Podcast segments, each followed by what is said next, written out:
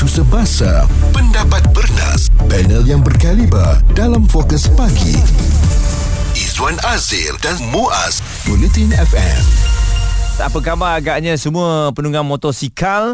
Um, Kita semua sudah maklum di Malaysia ni tak dapat dinafikan Motosikal merupakan antara pilihan untuk pergi ke beberapa lokasi Terutamanya untuk pergi kerja Sebab satu kos yang murah Dan kalau hidup di kota raya ni boleh cilok-cilok. Tapi sekarang ni kan apabila kita tengok PL dan kerena penunggang-penunggang motosikal Ianya membuatkan kita ada perasaan bercampur-campur. Sebagai contoh kalau waktu hujan tu kita kesian dekat dia ya. Terpaksa berlindung di bawah jembatan dan sebagainya.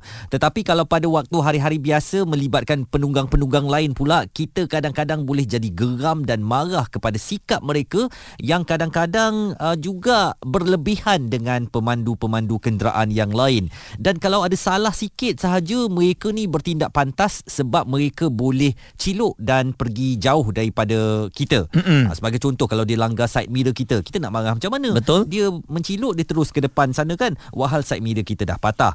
Uh, dan kalau ada sedikit daripada kesalahan uh, pemandu kereta sebagai contoh kita mungkin lewat bagi signal atau mungkin ada yang tak bagi signal langsung wah dia dah angkat jari tengah kepada kita. Mm-mm. lebih buruk daripada tu ada yang sepak kenderaan kita. Ada yang tunjuk marah-marah dan maki-maki kepada kita. Ia pernah berlaku kepada saya. Kadang-kadang saya pun tak tahu apa yang patut saya buat. Sama ada saya nak marah dia balik ataupun bersabar sahaja. Okey memang uh, kita menghadapi situasi tersebut. Jadi oleh kerana itu penunggang motosikal makin besar kepala. Bukan nak marah bukan nak komplain tapi itu yang berlaku. Dan memang um, saya yakin anda tak boleh menafikan perkara tersebut. Giling-giling kepala rasa macam tak puas hati dengan membawa kereta tu dah biasa dah. Mm-hmm. walhal dia memang ada laluan khas tapi dia nak lalu nak cilok juga di laluan yang uh, kereta lalu. Dan apabila sempit ataupun dia tersangkut dia marahnya kita. Jadi kita pun terpinga-pinga dan kadang-kadang lebih teruk lagi mungkin dia akan tendang kereta kita bila dia rasa laluan dia dikacau. Bahas serta kupas bersama Izwan Azir dan Muaz. Bulletin FM. Dengan populasi 32 juta rakyat, uh, kira-kira 7 juta isi rumah uh, di negara ini dengan 5.8 juta daripadanya memiliki motosikal, terdapat 13 juta motosikal di negara ini, hampir sama dengan jumlah kenderaan dan uh, mereka berkongsi jalan raya bersama dengan pemandu-pemandu kenderaan. Bagaimanapun ada setengah daripada mereka segelintir sebenarnya mm-hmm. yang uh, kadang-kadang kala memeningkan kepala pemandu-pemandu kenderaan ini dan suka menunjukkan sikap besar kepala mereka. Saya rasa kita ni masih lagi beralas bila bercakap ni sebenarnya rasa tak puas hati kepada penunggang motosikal ni memang sakit hati terutamanya mm-hmm. bila langgar side mirror kita dan bila buat muka apabila seolah-olah kita melakukan kesalahan terhadap beliau. Encik Azhar Hamzah selaku pengarah Pusat Penyelidikan Perubahan Tingkah Laku Pengguna Jalan Raya Institut Penyelidikan Keselamatan Jalan Raya Malaysia Miros bersama dengan kita. Encik Azhar, adakah rakyat Malaysia ataupun penunggang motosikal di negara kita ni memang ada sikap lain macam sikit. Walaupun kita tengok di Vietnam tu motosikal yang memang banyak dah tak pakai helmet hmm. okey je. Kita ni pula yang macam-macam hal. Tak maksudnya yang yang yang tidak mematuhi ataupun melanggar peraturan ni saya setuju segelintir lah. Majoritinya masih baik. Hmm. ya.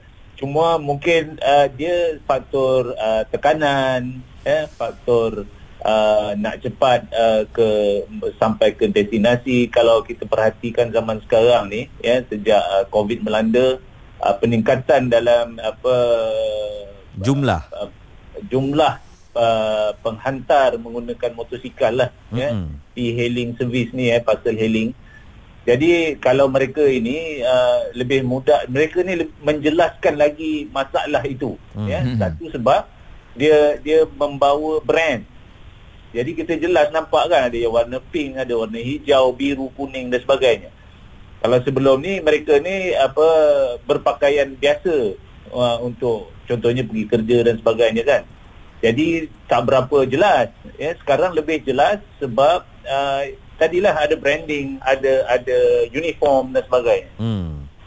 Jadi dan, kalau dan, mungkin mungkin dari sedikit statistik yang kita ada lah uh-huh. ya uh, ini yang ini kita khusus eh, pemerhatian kita pada uh, pemandu apa uh, penunggang piheling ni ya kita kita dapati lebih kurang 14% daripada mereka gunakan telefon ketika menunggang motosikal maksudnya hmm. memegang telefon itu hmm. ya dan pada kadar yang samalah 14% langgar lampu merah. Isyarat lampu isyarat merah. Dan uh, yang langgar lampu isyarat ni agak saya pening kepala sedikit Tuan Azhar. Sebab uh, saya lihat penunggang-penunggang motosikal ni bagaikan menyuburkan sikap di kalangan pengguna jalan raya di Malaysia ni. Uh, merah Aha. tapi tak ada kenderaan boleh jalan. Uh, itu Aha. memang akan dilakukan oleh penunggang-penunggang motosikal. Mereka tak akan tunggu. Mereka akan terus jalan uh, sebab tak ada kenderaan walaupun lampu tu merah. Apakah pada pandangan tuan mereka ni penunggang motosikal memberi memberikan mesej yang um, tidak baik kepada pengguna jalan raya yang lain uh, mewujudkan satu norma baru bahawa kalau uh, lampu itu merah tetapi tak ada kenderaan boleh aja jalan. Betul. Saya setuju. Dia mereka ini membangun membangunkan satu budaya lah. Budaya yang tak baik lah ya. Budaya melanggar peraturan. Dan sepatutnya tidak tidak boleh berlaku ya. Sebab peraturan contohlah peraturan lampu isyarat merah ni uh, di di apa ditetapkan untuk keselamatan semua orang eh semua pengguna jalan raya. Jadi bila tapi ada ada golongan yang dah memulakan jadi golongan-golongan lain yang agak tak berapa kuat dari sudut pematuhan itu dia jadi pengikutlah. Lama-lama dia jadi budaya. Jadi uh, mungkin uh, di kesempatan ni sedikitlah nasihat kepada penunggang motosikal ini ataupun kita sebagai masyarakat Malaysia untuk berhadapan dengan situasi ini. Safety tu kita kena jadikan identiti kita ya keutamaan. Maksudnya uh, keselamatan sama ada di atas jalan raya, di rumah, di mana-mana saja dia mesti menjadi keutamaan. Kita sebagai manusia ni kalau mengikut kajiannya apa keselamatan dan kesihatan tu adalah asas utama. Semua orang nak sihat, semua orang nak selamat. Tapi kita kena eh, maksudnya bila kita berada di atas jalan raya kita kena beringatlah ya keselamatan kita dan orang-orang di sekitar kita. Sebagai budaya kita sebagai identiti kumpulan kita. Tanggungjawab ya. bersama ya? Tanggungjawab bersama. Dia tak boleh satu orang. Dia kena ramai-ramai. Bincang debat dan pendapat bersama personaliti TV dan radio. Izwan Azir dan Muaz. Fokus Pagi di Bulletin FM kita membincangkan mengenai penunggang motosikal di Malaysia ni yang bertindak sesuka hati sebab banyak video viral yang kita tengok. Uh, kebanyakannya kesalahan daripada mereka. Tapi bila melanggar kenderaan yang lagi besar eh Zuan hmm. secara automatiknya kita melihat kenderaan yang besar tu salah tak memberi ruang kepada penunggang motosikal. Walhal penunggang motosikal ni uh, menjalan di jalan ikut sesuka hati dia je. Itulah sebenarnya ada dua perspektif di sini Muaz ya. Dari perspektif kita pemandu kenderaan besar ni um, uh, van kereta, lori dan sebagainya, kita uh, merasakan macam kenapa dia ni bawa motor macam ni kan? Apa hal laju sangat dan um, tak bertoleransi atau bertimbang rasa ni? Mm-hmm. Tetapi dari perspektif penunggang motosikal pula, mereka mahu dihormati. Mereka kata mentang-mentang lah kau bawa kereta, kau waktu hujan tak payah berteduh bawah jembatan, kau nak buat aku macam ni eh. Yes. Ha, aku takkan bagi cannya. Susah kalau ada perasaan macam tu. Ha, perasaan jadi, tu seumpama menyalahkan kenderaan besar pula. Betul. Jadi ini ada suatu uh, perasaan perasaan atau emosi yang kadang-kadang tak ada pun di kalangan kita pemandu kenderaan besar ni kan. Hmm. Kita pun nak jaga keselamatan dia kan. Betul. Tetapi mentaliti mereka menyatakan bahawa kita tidak menghormati mereka uh, dan inilah yang menimbulkan mungkin sikap kasar mereka kepada kita apabila mereka berada di atas jalan raya. Saya tertarik dengan seorang um, pengguna media sosial ni Nazri yang menulis di Twitter, sekarang motor semua dah naik gila ke? Memang akan mengamuk lepas tu horn lama-lama ke? Lepas tu geleng-geleng kepala. Setiap kali kereta nak tukar lane, even dah bagi signal. Mm-mm. Kata Nazri, kau boleh mati ke kalau kau tekan brake sekejap dan bagi kereta tu tukar lane? Sebab orang tak nak tekan brake. Itu masalahnya. Betul. Sebab dia kata itu laluan dia. Itu bukan ah, laluan dia. Itu bukan laluan dia. Di celah-celah kereta bukan laluan motosikal. Dan kita dah minta izin ya. Kita bagi signal untuk menunjukkan kita nak bertukar lorong betul, kan. Betul. Dan kenapa mesti dia dari jauh dia dah, dah marah lah. Mohon kan. Ha, itu yang kadang-kadang kita tak faham. Lepas tu dia tunjuk jari tengah kan. Iyalah. Ha, betul. Jadi ini situasinya dan kita dengarkan ini respon orang ramai mengenai isu ini. Ada sembilan kalangan rider yang berbahaya ada yang tak juga. Tapi yang biasa kita tengok ada yang pecut je mencelah antara kereta tapi tak tengok kiri kanan. Ada yang langgar traffic light. Mungkin diorang buat benda ni sebab line dah clear. Penunggang motosikal ni memang semakin besar kepala sebab mereka lagi pentingkan masa yang cepat untuk sampai ke destinasi daripada fikirkan nyawa mereka sendiri. penunggang motosikal tak besar kepala tapi berbahaya lah sebab sekarang kita tengok dekat media sosial banyak sangat video aksiden motor so perspektif diorang akan letak macam tu lah untuk pandangan pemandu-pemandu kereta ni Mm-mm. Tahukah anda sebenarnya statistik juga melaporkan angka kecederaan dan kematian tertinggi membabitkan penunggang dan pembonceng motosikal kerana di Malaysia penunggang motosikal merupakan kelompok kedua terbesar pengguna jalan raya. Dan uh, mereka mungkin perlu tahu bahawa kita sebenarnya pun mahu melindungi mereka, merasa simpati pada mereka terutamanya dalam keadaan cuaca yang buruk. Ya dan mahu keselamatan mereka juga terjamin apabila bersama-sama menggunakan jalan raya atau lebuh raya. Uh, tetapi kadang-kadang sikap mereka ni yang keterlaluan menyebabkan ada segelintir juga di kalangan kita. Saya tak boleh nafikan diri saya sendiri yang kata-kata lantaklah kau kalau kau nak berkasar dengan aku, hmm. uh, suka hatilah kalau kau nak buat macam tu. Suara komuniti anda. Fokus pagi Izwan Azir dan Muaz Bulletin FM. Hati-hati uh, dalam kereta sedang dengarkan kami tengok kiri dan juga kanan nak tukar lane. Kadang-kadang takut uh, motosikal melulu je kan. Hmm. nanti anda juga kena marah ataupun side mirror anda kalau kena langgar, kita kena tukar satu set. Betul. Eh, satu set pula. Satu set lah, betul lah satu set. Ha-ha. Sebab uh, saya pernah mengalami keadaan sebegitu. Saya tak boleh kejar motosikal tersebut dan saya kena tukar. Rugi Itulah pada saya. Dan uh, baru-baru ini juga tular satu video bagaimana sebuah motosikal yang terbabas menyebabkan penunggang dan pemboncengnya, pemboncengnya seorang anak kecil jatuh di tengah-tengah jalan raya. Uh, bagaimana motosikal itu boleh terbabas saya juga tidak pasti. Ada dakwaan yang mengatakan penunggang menggunakan telefon bimbit mm-hmm. ketika sedang berada di atas jalan raya dan inilah sebenarnya yang menjadi keprihatinan kita ya uh, tentang keselamatan mereka bukanlah kita nak memusuhi mereka tetapi aspek keselamatan yang kita uh, utamakan. Farid daripada Kulim Kedah, apa pandangan anda? Betul ke penunggang motosikal makin besar kepala sekarang? Okay, bagi pandangan saya memang memang ada segelintir. Dari segi pemerhatian saya ada tiga kategori lah. Yang pertama kategori orang muda. Orang muda ni yang bawa motor dia tak ikut peraturan jalan raya sangat. Uh-uh. Dia dengan jiwa muda tu dia nak bawa ikut ikut suka hati dia. Betul. Yang kedua pula saya risaukan tentang warga emas yang bawa motor. Ada kalanya mereka bawa terlalu perlahan. Betul? Terlalu perlahan dan ada kalanya mereka kabur. Jadi ia membahayakan pengguna jalan raya yang lain. Mm-mm. Yang ketiganya pula pe- penunggang motosikal berkuasa besar. Yeah. Saya kadang-kadang saya lalu di ha, jalan kampung semua tu. Dia tempat-tempat jalan kampung, jalan uh, luar bandar ni, dia tak tak boleh bawa laju. Hmm.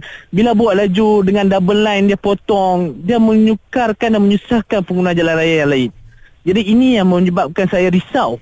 Risau sangat dengan penunggang jalan raya yang semakin apa merunsingkan apa masyarakat. Dan uh, bagaimana Farid tengok ni depa ni kalau di lampu isyarat merah memang tak berhenti lah kalau tak ada uh, kenderaan lain di simpang tu kan. Depa main uh, jalan je. Dan uh, uh, kadang-kadang kita pun jadi nak terikut-ikut perangai depa ni. Ha, betul betul. Kadang-kadang saya pun secara juniornya ada juga kadang-kadang kalau bila bawa motor tengok traffic light ni nak tunggu lama, saya akan saya akan masuk ke eh, macam biasalah, Ha-ha. potong ke tepi dan ke, terus belah. Tapi memanglah dari segi keselamatan dan apa orang kata apa dari segi keselamatan tu bahayalah pada hmm. pengguna jalan raya kan. Lebih-lebih lagi kepada driver-driver Food Panda dan Grab Food ni yang, yang anak muda ni kan. Mm-mm. Dia orang dah jadi titik peluh kan dengan mencari pendapatan tapi dalam masa yang sama dia pun nak kejar Betul. Ah, lampu isyarat tu saya rasa saya amat apa orang kata apa menyedihkan lah. Mm-mm. Amat menyedihkan dan merisaukan keselamatan mereka sebenarnya. Okey, masa mereka tu adalah duit ya. Ah, Semua order Ya. tu adalah duit untuk mereka. Ah, adalah duit. Ha ah. Jadi uh, nak atau tak nak sekarang ni kesedaran diri sendirilah nah. Farid. Ya betul betul kesedaran diri sendiri kena kena kena fikir panjang lah sebab nanti kalau berlaku kecelakaan jalan raya dia akan takut akan apa memberi kesan kepada apa orang kata masa depan kita. Farid Yusof pendengar kita di Kulim Kedah yang turut bimbang dengan sikap uh, penunggang motosikal yang mutakhir ini kita lihat makin keterlaluan. Uh, mereka seolah-olah bukan saja tidak menghormati pengguna jalan yang, uh, raya yang lain tetapi kadang-kadang membahayakan diri mereka sendiri. Tadi kita tengok Farid ada fokus mengenai motor besar yang uh, motosikal yang berkuasa besar ni Izwan pun kadang-kadang dia bawa hal juga sebab di Betul. highway dia punya laju Mm-mm. kita dalam kereta pun kita takut sebab kita tengok kita dah 120 Mm. dia punya laju dia pergi berapa 180 Betul 200 lah. Betul punya laju kadang-kadang ya siap um, dia nak bagi tahu dia nak lalu tu dia dah beam Ah, kita beam daripada tinggi tu. belakang Ha, kan. ha. Ini betul-betul laju dan saya terkenang beberapa rakan sewaktu di bilik berita dahulu yang kini telah pun tak ada Mm-mm. akibat daripada uh, kemalangan di jalan raya uh, sangat merisaukan. Fokus pagi Izwan Azir dan Muaz komited memberikan anda berita dan info terkini Bulletin FM. Memperkatakan tentang betul ke penunggang motosikal makin besar kepala? Uh, pening kepala kita kadang-kadang melihat uh, keletah mereka dan juga PL di jalan raya tu yang kadang-kadang kita sendiri jadi takut dengan mereka sebab takut kepada tindakan-tindakan yang mungkin uh, boleh mereka berikan kepada kita reaksi spontan mereka ketika menunggang motosikal kepada pemandu kenderaan. Kita ada di Zul yang berkongsikan pandangan beliau mengenai isu ini. Biasanya penunggang-penunggang motosikal ni bagi saya adalah diorang besar kepala sebab diorang punya persatuan ataupun di kalangan diorang ni bila ada apa-apa yang berlaku diorang memang sangat-sangat berteguh hati lah. So kita boleh nampak contohnya yang kes uh, baru-baru ni kes sebuah Myvi terbalikkan ramai-ramai oleh penunggang motosikal sebab ini yang boleh kita nampak diorang punya unity diorang punya kerja uh, kata orang kerjasama sesama diorang. So bila ada apa-apa berlaku So dia penunggang-penunggang motosikal ni dia orang memang sepakat. So indirectly dia orang uh, boleh dikatakan besar kepala sebab dia orang tahu bila ada apa berlaku dia orang ni uh, ada orang yang akan backup. Pada masa yang sama kalau kita tengok juga kalau ada apa-apa isu, ada apa-apa insiden berlaku dekat tengah jalan tak kisahlah melibatkan uh, motosikal ataupun uh, kenderaan yang lain seperti kereta dan sebagainya. Motosikal-motosikal, penunggang-penunggang motosikal ni yang biasanya orang pertama yang datang menghulurkan bantuan. So jaranglah kita boleh nampak kereta uh, berhenti dulu. Biasanya uh, kita nampak motor yang akan berhenti dulu yang akan menghulurkan bantuan sebab mo- mereka sangat mudah. So daripada sudut tu pun sebenarnya um, mungkin ada segelintir daripada mereka yang mengatakan ah korang kalau susah uh, bila berlaku apa-apa kami juga yang bantu. So that's why perasaan uh, sombong bongkak tu kadang-kadang ada terbit dekat hati penunggang-penunggang motosikal sebab itu nampak mereka ni Uh, kebanyakannya uh, bukan semua tapi ada golongan-golongan yang menjadi uh, sangat-sangat kurang ajar di atas jalan raya.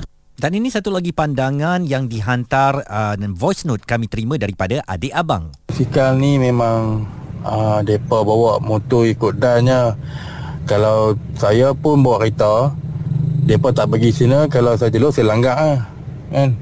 Macam tu kena ajak. Kalau mereka masuk masuk masuk masuk Ikut kalau saya punya saya punya jalan Saya jalan. Kalau mereka tak bagi signal pun semua. Kalau mereka bagi signal Saya bagi laluan. Tak kisahlah kereta ke motor ke Kalau bagi signal saya bagi laluan Uh, angkat tangan bagi laluan okey saya bagi laluan kalau ada terus macam tu saya pun terus saya nak tangan memang tak ada break lah memang saya bagi lah Hmm, dan uh, abang. betul betul marah lah you know. Ini mungkin dah ada pengalaman lah kan. Jadi eh, tak dapat dinafikan lah penunggang motosikal ni memang mereka yang akan menghulurkan bantuan kalau apa-apa berlaku di jalan raya. Mungkin tak semua tapi apabila ianya dipengaruhi perasaan yang eh aku ni uh, ada hak di atas jalan raya ni tau. Dan Izzuan kalau kita tengok orang yang dalam dalam apa perkara pun eh yang kecil dan juga yang besar akan hmm. sentiasa rasa terancam. Betul. Jadi yang kecil akan sentiasa membuktikan eh yang besar ini jangan main-main air ni lagi hebat. Betul tak? Betul. Dan memperkatakan tentang hak muas bagaimana tular satu foto semalam di media sosial seorang pak cik berkerusi roda cuba melalui lorong uh, berbumbung pejalan kaki yang disediakan tapi tak mampu berbuat demikian mm-hmm. kerana kiri kanan lorong berkenaan telah pun diparkirkan motor penuh dekat situ Aduh. tersangkut perjalanannya bagaimana nak ke depan lagi. Uh, ini adalah sikap yang perlu diperbetulkan kembali oleh penunggang motosikal sendiri. Bukan sahaja di jalan raya ter- uh, tetapi juga di kawasan parkir supaya tidak menghalang lalu lintas dan uh, menghormati semua pengguna. Tujuan kami membawakan topik ini bukan untuk menyalahkan penunggang motosikal tetapi memang sikap segelintir kecil mungkin saya katakan begitu untuk memujuk hati penunggang motosikal yang memeningkan kepala orang ramai yang kadang-kala di, uh, dilihat keterlaluan apabila berada di jalan raya. Jadi hati-hati semua jalan raya bukan untuk uh, kita nak besar kepala ataupun berlumba, jalan raya untuk digunakan bersama. Suara serta informasi semasa dalam fokus pagi Izwan Azir dan Muaz Bulletin FM.